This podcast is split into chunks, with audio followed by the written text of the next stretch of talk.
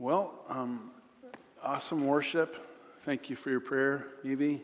Um, there's only one thing I ask of you that you do not graduate.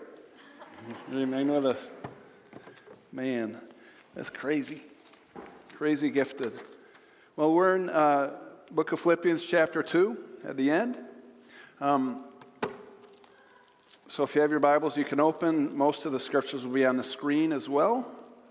I'm Pastor John Black, if you're here visiting or if you're watching online for the first time. And uh, it's great to be here. I want to thank Pastor Jeremy for an excellent sermon last week prior to our midwinter conference. And, uh, oops. Well, we all uh, want to meet Jesus one day and hear those words Well done, good and faithful servant. You've been faithful uh, with the gifts I've given to you, the ministries I've entrusted into you. Uh, now come into my kingdom. We all want to hear those things. We're going to be focusing on our ministries this morning uh, that we may be called faithful servants when we stand before Jesus one day, and we all will, 100% guaranteed. We're going to unpack various aspects of ministry that the Apostle Paul focused on when he was dealing with Epaphroditus and Timothy, his disciples, and we're going to look at what faithful ministry looks like. Uh, first, uh, ministry must include discipleship. I know you've heard these words before, but let's unpack this word discipleship once again. You know, when Paul led Timothy to Christ on his first mission trip, uh, Timothy was a young man, and so Paul had the wisdom to leave him behind with his mother and grandmother in his hometown, uh, where he was able to be discipled and cared for. And not until like five or six years later did Paul invite Timothy with him to join him on his first missionary or second missionary journey. And we read in Philippians 2 um, that after Timothy had spent some time with Paul in this missionary journey, then Paul said this I hope in the Lord Jesus to send Timothy to you, Church of Philippi, that I may also be cheered when I receive news about you. I have no one else like him who will show genuine concern for your welfare. For everyone looks out for their own interest, not the, those of Jesus Christ. By the time of this letter, Timothy had spent, again, some years with Paul doing mission work, and he had proven himself to be a faithful servant of the gospel with an attitude of genuine concern for others. He'd proven himself. Um, and we read in verse 22 But you know that Timothy has proved himself, because as a son with his father, he has served with me in the work of the gospel. And I hope, therefore, to send him as soon as I see how things go with me. And I'm confident in the Lord that I myself will come soon. Paul said he, had, he has served with me in the work of the gospel. Now I'm going to send him back to you to continue the work that I began with you in planting this church. And I, I, will come as soon as I can then. And so basically, Paul's saying he is now Christ's ambassador in my place. I'm handing the baton off to Timothy. He's going to return, he's going to care for you, he's going to encourage you, even as I have. So, Paul had prepared Timothy, even as Jesus had prepared his disciples during those three years of his earthly ministry and he produced himself in Timothy. You know, Jesus commanded all of us to go make disciples. This is a great commission, it's not the great suggestion. Go make disciples, go reproduce yourself. And that is the most effective way in spreading my gospel on this earth. And he set a pattern of discipleship for us, and we see that Paul um, replicated what Jesus did as he poured into others as well. Here's the pattern. When the first several months when they were with Jesus, Jesus said, Hey, just watch me. I'm going to do it. You watch me. And then the next several months, now I'm going to do it. You're going to do it with me. We're going to do it together. And then you remember after about a year and a half, now I'm going to send you out in pairs and you're going to do it and I'm, I'm not going to go with you. I do it or you do it and I'm going to watch. And then we come back and debrief and celebrate.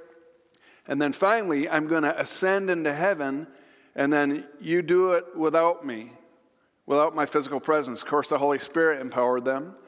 uh, but you do it without me. And then you do it and have someone else watch you or join you as well. And so that cycle repeats over and over again. And why is discipleship such an important issue to God and to Jesus? Well, you've heard the illustration of would you rather have $10,000 today or one penny today and, and double it for 30 days? Well, a lot of people say, give me that 10 grand, man. Well, that'd be foolish because after 30 days of you know, doubling a penny, two cents, four cents, eight cents, by the end of 30 days, you'd have several thousand dollars. Um, like 21,000, you'd almost double it. If a gifted evangelist were to win 1,000 people to Christ every night for a year, that'd be 365,000 new converts because of this gifted evangelist. Divide that by 7.9 billion people on the face of this earth, then it would take how many years to win the whole population to Christ? If one evangelist won 10,000 people every day, it would take 21,644 years.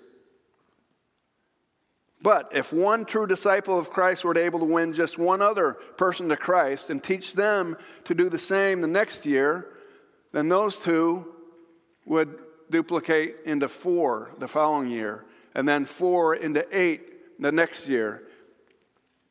How many years would it take to win the 7.9 billion people to Christ? It'd be between 40 and 41 years. And that's only if we win one person and disciple one person a year. If you have a group of two or three that you meet with and pour into, then it'd be much faster. It'd be like 15 years or so to win the entire planet to Christ. It's the power of multiplication. And that's why we have the ministry of crescendo here. Uh, it's our conviction and the biblical conviction that no one retires from the work of the Lord. Oh, I did that when I was young, when my kids were young. No. Now you have the experience, now you have the maturity to pour in to those who are newer in the faith or younger in the faith. You have the more responsibility now when you're in the crescendo age, in the retirement age. And this is what we encourage every person at Countryside to aspire to, as seen in our mission statement. It says, Countryside Covenant is a community of believers growing in the grace and truth of Jesus Christ as we worship, disciple, serve, and multiply. And Paul deals with three of these four values on the bottom worship, disciple, serve, and multiply in verses 19 through 24. In verse 20, he speaks of service. I have no one like him, Timothy, who will show genuine concern for your welfare. He served with me in the work of the gospel. That's service. Discipleship. He has served with me in the work of the gospel. We served together. I poured my life into him, and then he poured his life into you. That's multiplication, that's discipleship, which leads to multiplication in verse 23. I hope to send him to you now. He's going to come instead of me now. I multiplied myself.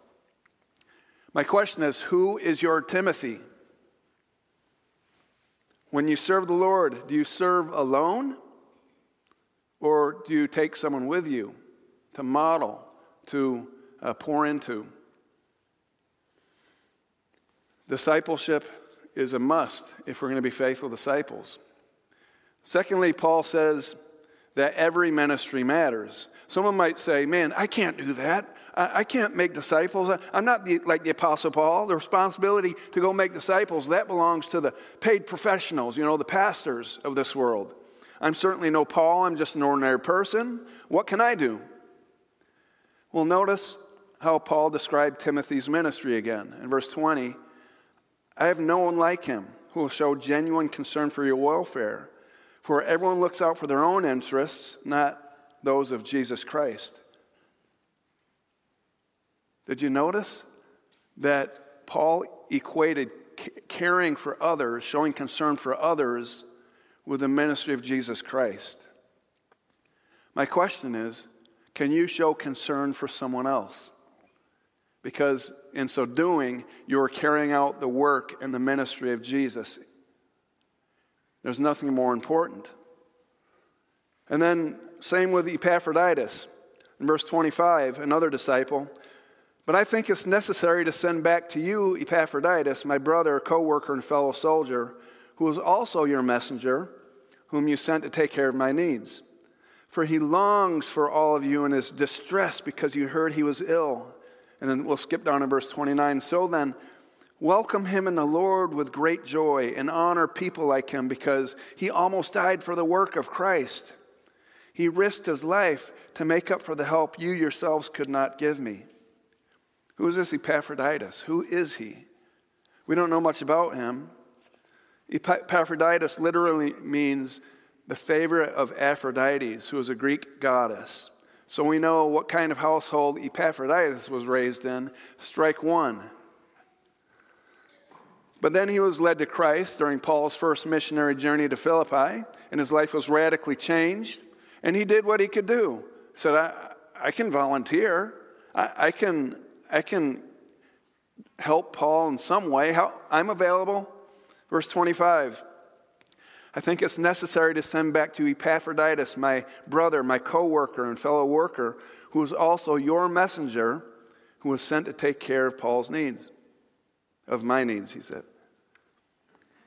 Epaphroditus stepped up to be a messenger to take care of Paul's needs by simply delivering a financial gift to Paul. That was his call. Here's the deal Epaphroditus didn't consider himself a professional paid clergy, he didn't consider himself a gifted leader or a teacher.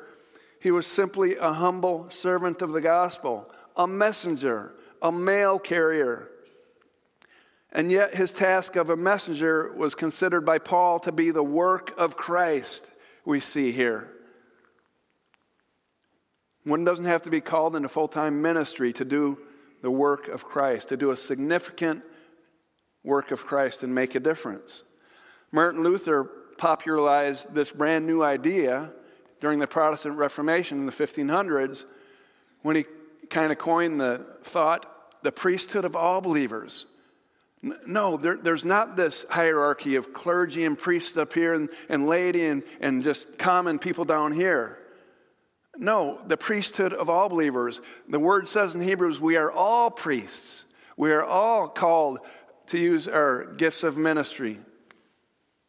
So if someone serves in the church kitchen for a monthly meal or a funeral meal, or if someone sets up tables or tears down tables after a meal, then they should be honored by Jesus and by us as well. And Jesus will one day honor them and say, Thank you, well done, good and faithful servant. Every bit as much as people who stand behind pulpits like this, the priesthood of all believers. Every ministry matters. Don't call, count yourself short. Uh, thirdly, Paul emphasized that ministry must be balanced. We must receive, but then also give. In verse 25, I think it's necessary to send back to you Epaphroditus, my brother, my co worker, my fellow worker. Epaphroditus was a brother, a co worker, and a fellow soldier. Epaphroditus came to encourage Paul as a brother. It was fellowship, brother. You're my brother. I, I want a relationship with you. I want to fellowship with you. I want to encourage you. He set out to accomplish a specific job as a co worker. Um, and that's, that's being a disciple. And then, in, in so doing, he entered into this act of service, into spiritual warfare as a fellow soldier. Together, we're going to serve together. And that's, I guess you can reverse disciple and service there, but you get the idea. Epaphroditus was balanced and he was realistic about his ministry. Sometimes people decide to commit to a church because of the relationships, because they are longing for fellowship. And that's necessary. We need to be a family. Our mission statement says we are a community growing together in the grace and truth of Jesus Christ. But if we seek fellowship and relationships at the expense of serving and discipling, then our walk will be unbalanced. If I go to church primarily for what people can do for me, for what I can get out of the sermon, for how I can be inspired by the music, then it's all about me, right? It's all about me and my relationships. But that's only part of church. We're called and equipped to care for one another, to encourage one another, that we all may become mature in, in the faith. At the end of the service, a guy approached the pastor and said, Pastor, today your sermon reminded me of peace and the peace and love of God. The pastor was thrilled. Really? Tell me why. Because it endured forever. The love of God endures for. Um, Harry Ironside re- relayed a story of a group that gathered for fellowship in their new ministry. Uh, they created a sign in block letters that hung outside their meeting place, which read Jesus only. But when a strong wind blew, it knocked down some of the letters. And so instead of Jesus only, it said us only. Their emphasis was on building friendships, and that was it, rather than mission and service. When anyone commits to a church, one of the first questions that they ought to ask is For what kingdom purpose has God called me to this fellowship? How can I help spread the gospel here using my gifts? If it's simply to receive inspirational messages and new friendships, then we're unbalanced again. And we'll just simply be consumers rather than contributors and givers. We need to be balanced. Our mission statement is balanced. We are a community growing together in the grace and truth of Jesus Christ. That is what we receive. And when we're filled and receive, then we worship, we serve, we disciple, and we multiply. That is what we give. We need both receiving and giving. So, ministry must be balanced. And then finally, ministry will be difficult. Before I move on here, um, I know a brand new member here, Alan over here. Alan said, Hey, um, I'm available. How can, can I be used? And Tom Stapleton had just retired from being the missions chair. And Alan said, I, I guess I could do that. I like mission trips. And so now Alan is going to lead our second mission trip since he's been here in about a year's time as our mission chair. So you exemplify that point of balanced ministry. So thank you, both of you. Ministry may be difficult. Ministry may be difficult. Paul and Epaphroditus experienced struggles in their ministries. And as a result, they had to grapple with real, raw, and painful emotions, not unlike everyday common people like us.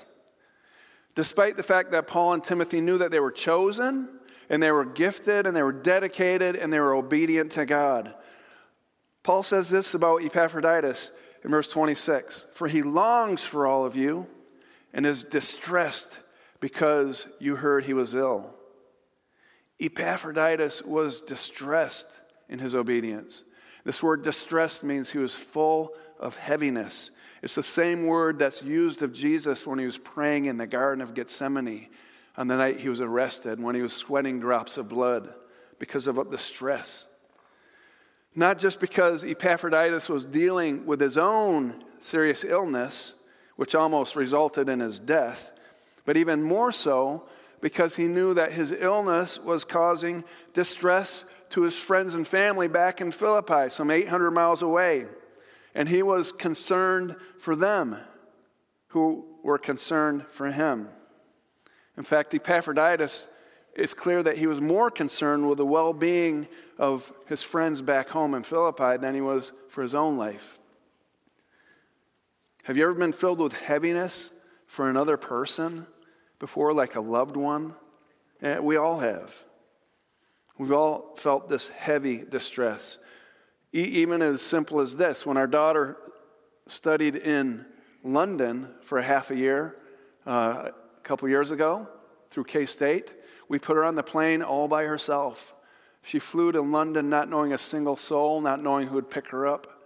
And uh, she didn't know anyone there in this University of Hertfordshire. And, and this was a glorified, really, community college, is what it was, but it was large.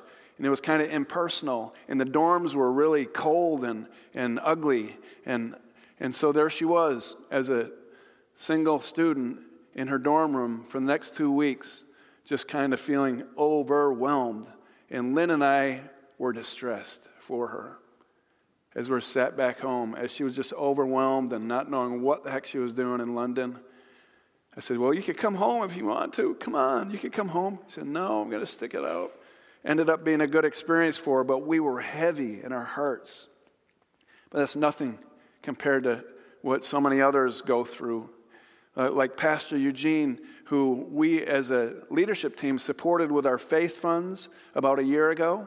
I ran into Pastor Eugene again at the midwinter in Chicago this past week, and he's a uh, pastor, a third world pastor who is serving in Urbandale, Iowa, at a church called Shalom Covenant Church, and they share with a Caucasian church, uh, the church building.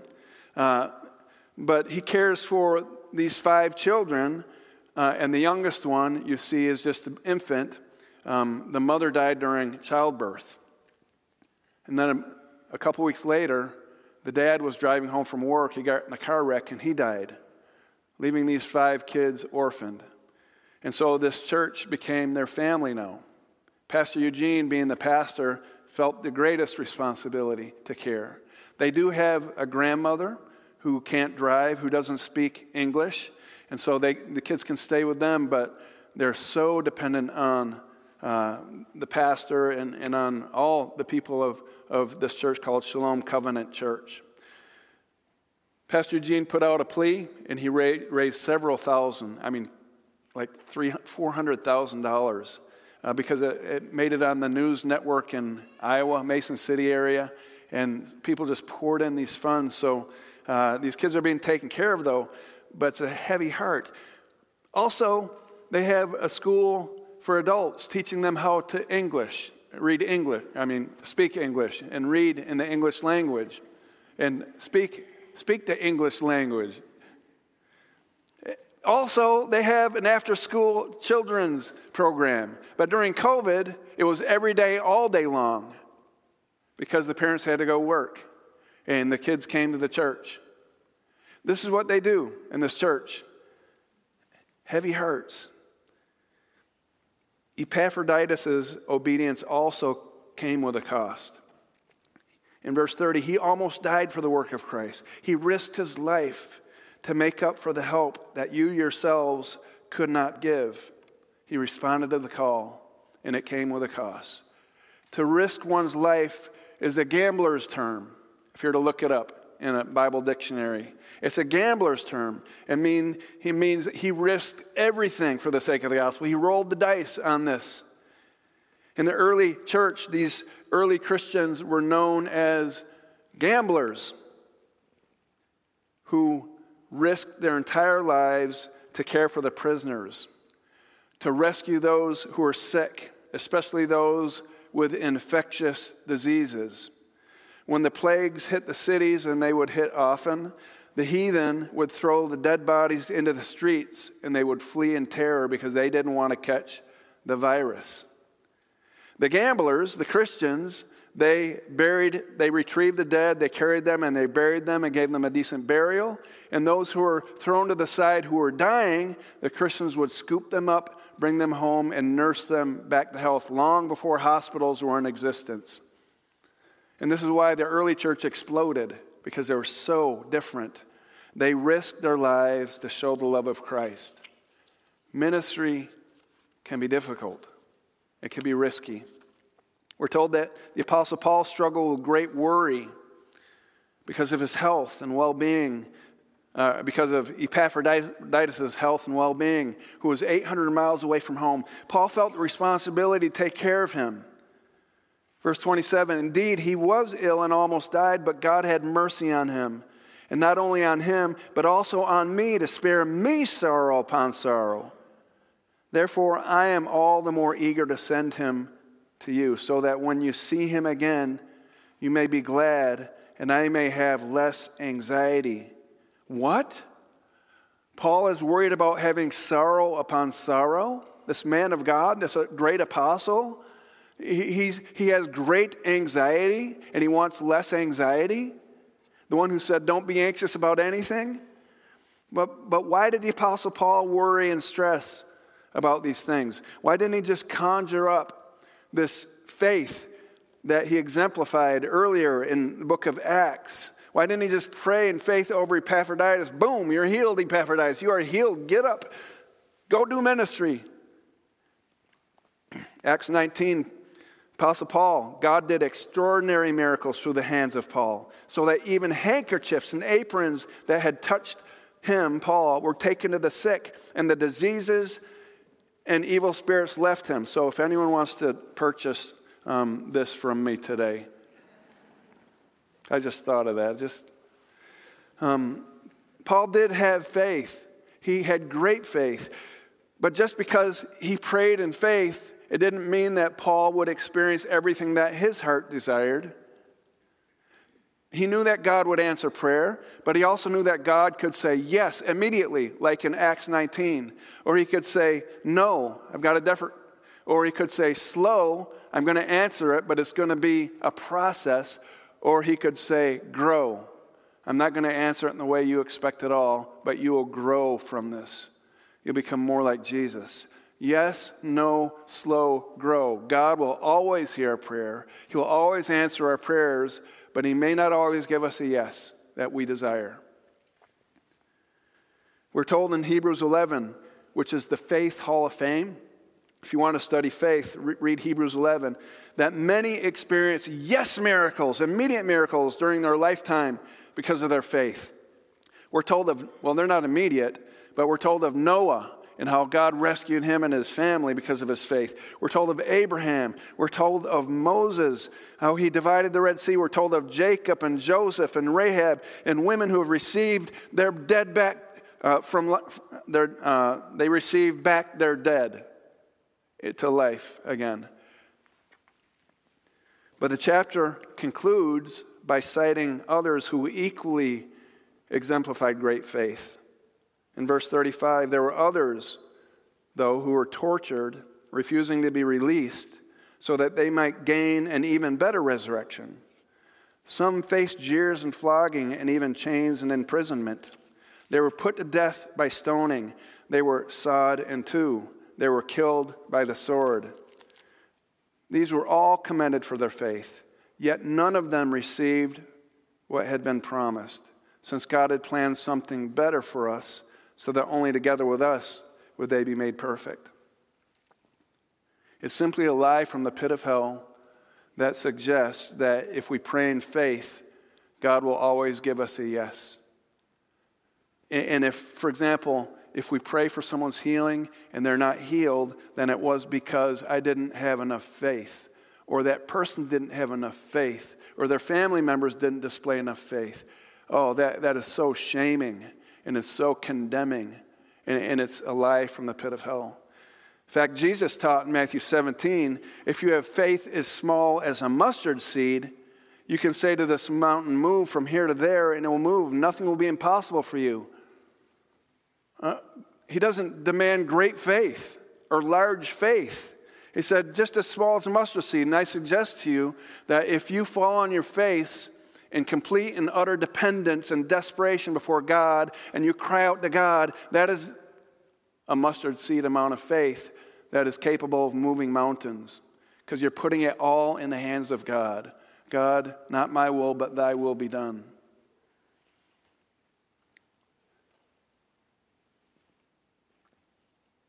Ministry may be difficult. Well, one day we all want to hear, Well done, good and faithful servant. You've been faithful with the ministry to which I have called you. Welcome, come into my paradise.